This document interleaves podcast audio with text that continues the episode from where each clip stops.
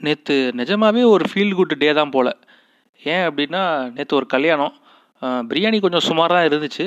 But இருந்தாலும் அந்த பிரியாணி சாப்பிட போகிறோம் அப்படிங்கிற ஒரு எக்ஸைட்மெண்ட் அந்த டேவே அப்படியே ஃபீல் குட் டேவாக மாற்றிருச்சு சொல்லவே வேணாம். ஈவினிங் வந்து அர்ஜென்டினாவுக்கும் நம்ம ஃப்ரான்ஸுக்கும் நடந்த மேட்ச்சு செம மாசான மேட்ச்சு ஆனால் நிஜமாக சொல்கிறேன்ப்பா ஆக்டர்ஸ்லாம் ஆஸ்கார் அவார்டெலாம் வாங்க தேவையில்லை இவனுங்களே ஆஸ்கார் அவார்டு வாங்குறாங்க. என்ன நடிப்பு நடிக்கிறாங்க?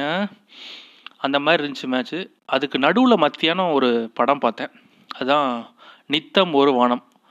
என்னடா ஃபீல் குட் மூவின்னு சொல்கிறாங்க feel good movie of the year two thousand twenty டூலாம் அவன் அவன் வச்சு போட்டுட்ருக்கானேன்னு பார்த்தா பட் நம்ம ஊரில் ஒரு பழக்கம் உண்டு நம்ம தமிழ்நாட்டில்.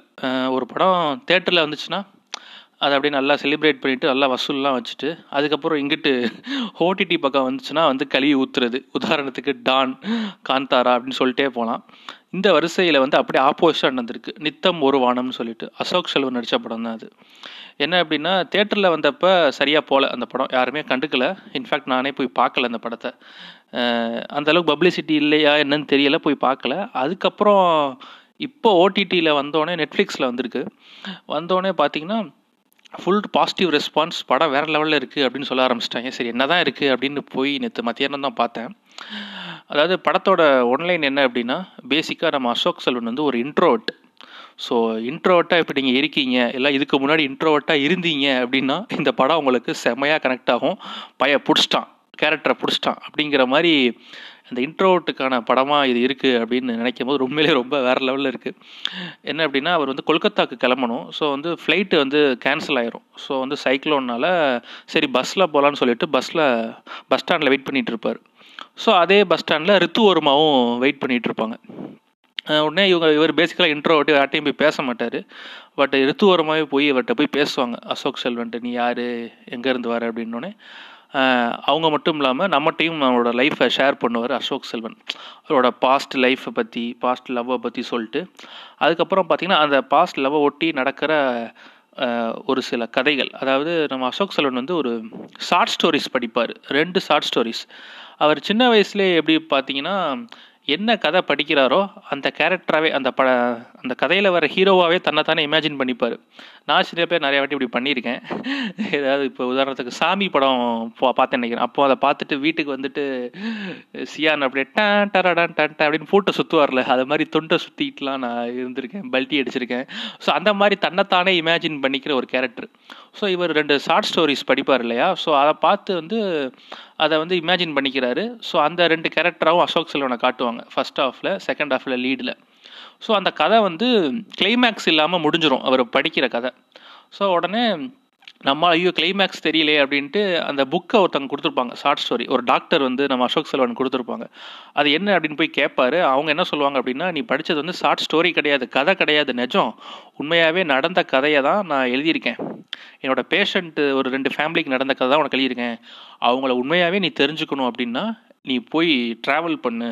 நீ போய் அவங்கள போய் பாரு. அவங்க எங்கே இருக்காங்க அப்படின்னா ஒரு ஃபேமிலி கொல்கத்தாவில் இருக்காங்க. இன்னொரு ஃபேமிலி ஹிமாச்சல் பிரதேசில் இருக்காங்க அப்படின்னு சொல்லுவார். ஸோ கதையில் படித்த கேரக்டரை உண்மையாக அவங்க இருக்காங்கன்னு தெரிஞ்சு அவர் போய் ட்ராவல் பண்ணுவார். இது எங்கேயோ கேட்ட மாதிரி இருக்கே நீங்கள் யோசிக்கலாம். வேறு ஒன்றுமே இல்லை. சார்லி படம் தான். எனக்கு படம் பார்க்கையில இது ஞாபகம் வந்துச்சு. சார்லி படம். அதுக்கப்புறம் இன்னொரு ஒரு படம் இருக்குது பகத் ஃபாசில் படம். North twenty four Kaatham. அதுவும் இந்த மாதிரி அவுட் அண்ட் அவுட் இதே மாதிரி தான் இருக்கும். ஒரு இன்ட்ரோட்டாக இருப்பார் பகத் ஃபாசில்.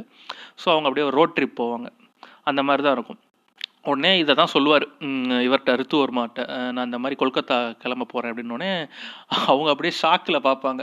நான் கூட நீ கொல்கத்தாவுக்கு நம்ம அண்ணாத்தா மாதிரி காப்பு கெட்ட தான் போறியோ போல கும்பாபிஷேகம் நடத்த தான் போறியோ போல அப்படின்னு நினச்சேங்கிற மாதிரி பார்ப்பாங்க. பட் இருந்தாலும் சரி நானும் உன் கூட வரலாமா அப்படின்ட்டு வருவாங்க.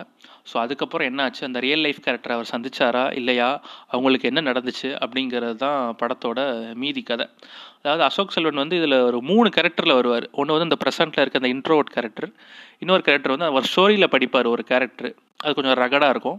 இன்னொரு கேரக்டர் வந்து ஒரு அது ஒரு கேரக்டர் நீங்கள் பாரு பாருங்கள் உங்களுக்கு தெரியும். நான் இதுக்கு மேலே சொன்னால் ஸ்பாய்லர் ஆயிரும். இதுவே அதிகம் தான் ஸோ அந்த மாதிரி ஒரு மூணு கேரக்டரில் வேரியேஷன் காட்டி செமையாக நடிச்சிருப்பார்.